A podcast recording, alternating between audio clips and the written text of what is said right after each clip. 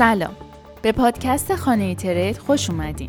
ما در اینجا گزیده‌ای از اخبار مهم روز در حوزه رمزارزها رو برای شما مرور می‌کنیم. یادتون باشه که این اخبار مستقیم توسط تیم خانه ترید به زبان فارسی ترجمه شده و دست اول هستند.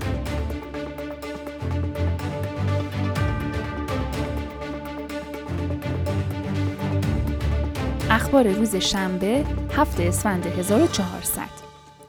کریستین لاگارد رئیس بانک مرکزی اروپا از قانونگذاران خواست تا قوانینی را در خصوص رمزارزها تصویب کنند.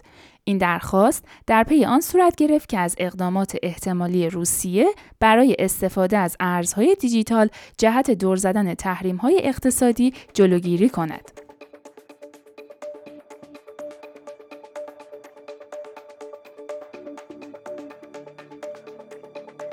حق بیمه سالانه قرارداد آتی اتریوم در 25 فوریه به 2.5% رسید که با وجود رشد 11% قیمت تا 2700 این رمزارز هنوز در روندی نزولی قرار دارد. همچنین از دلایل دیگر می توان به تغییر شبکه اتریوم به مکانیزم اثبات سهام POS اشاره کرد که موجب نگرانی میان سرمایه‌گذاران شده است. گزارشات حاکی از آن است که ارتقای شاردینگ به منظور افزایش مقیاس پذیری تا اوایل سال 2023 اعمال خواهد شد.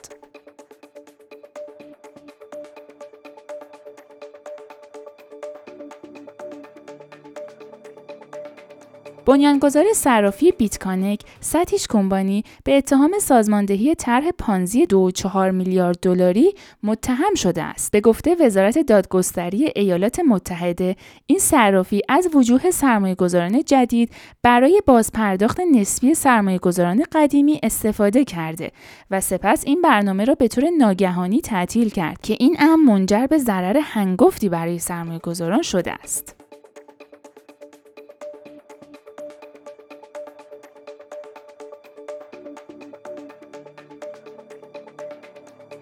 Tokens.com که در نوامبر سال گذشته بیش از 2 میلیارد دلار در دیسنترالند زمین خریداری کرد، قرار است از 24 مارس و به مدت 3 روز نمایشگاه مد در دنیای مجازی برگزار کند. کیگل، یکی از بنیانگذاران این پلتفرم، عنوان کرد که برندهای شناخته شده دنیای مد از جمله دولچه گابانا، کاوالی، تامی هیلفیگر در این رویداد مجازی ثبت نام کردند.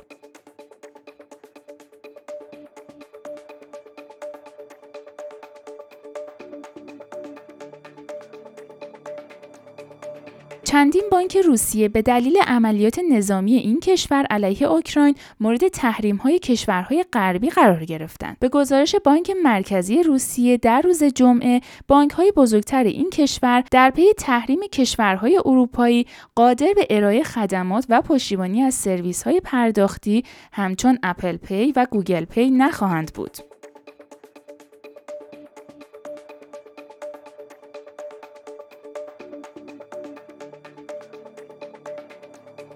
دیسکورد طی آخرین به‌روزرسانی خود در 25 فوریه نام ایران را به لیست کشورهای تحریمی خود اضافه کرده است. در پی این اقدام که از 28 مارس اجرایی خواهد شد، افراد ساکن ایران امکان استفاده از این پلتفرم را نخواهند داشت.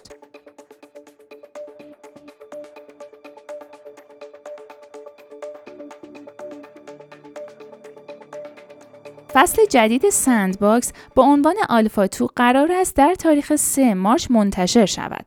این فصل با بیش از 35 فضای مجازی برای کشف و بازی شامل 5 بخش جدید و اصلی، آپدیت 18 تجربه از فصل اول و 7 تجربه جدید دیگر می باشد که برای همه رایگان و قابل دسترسی خواهد بود. ممنونم که این پادکست رو گوش کردین. تا خبر بعدی، خدا نگهدار.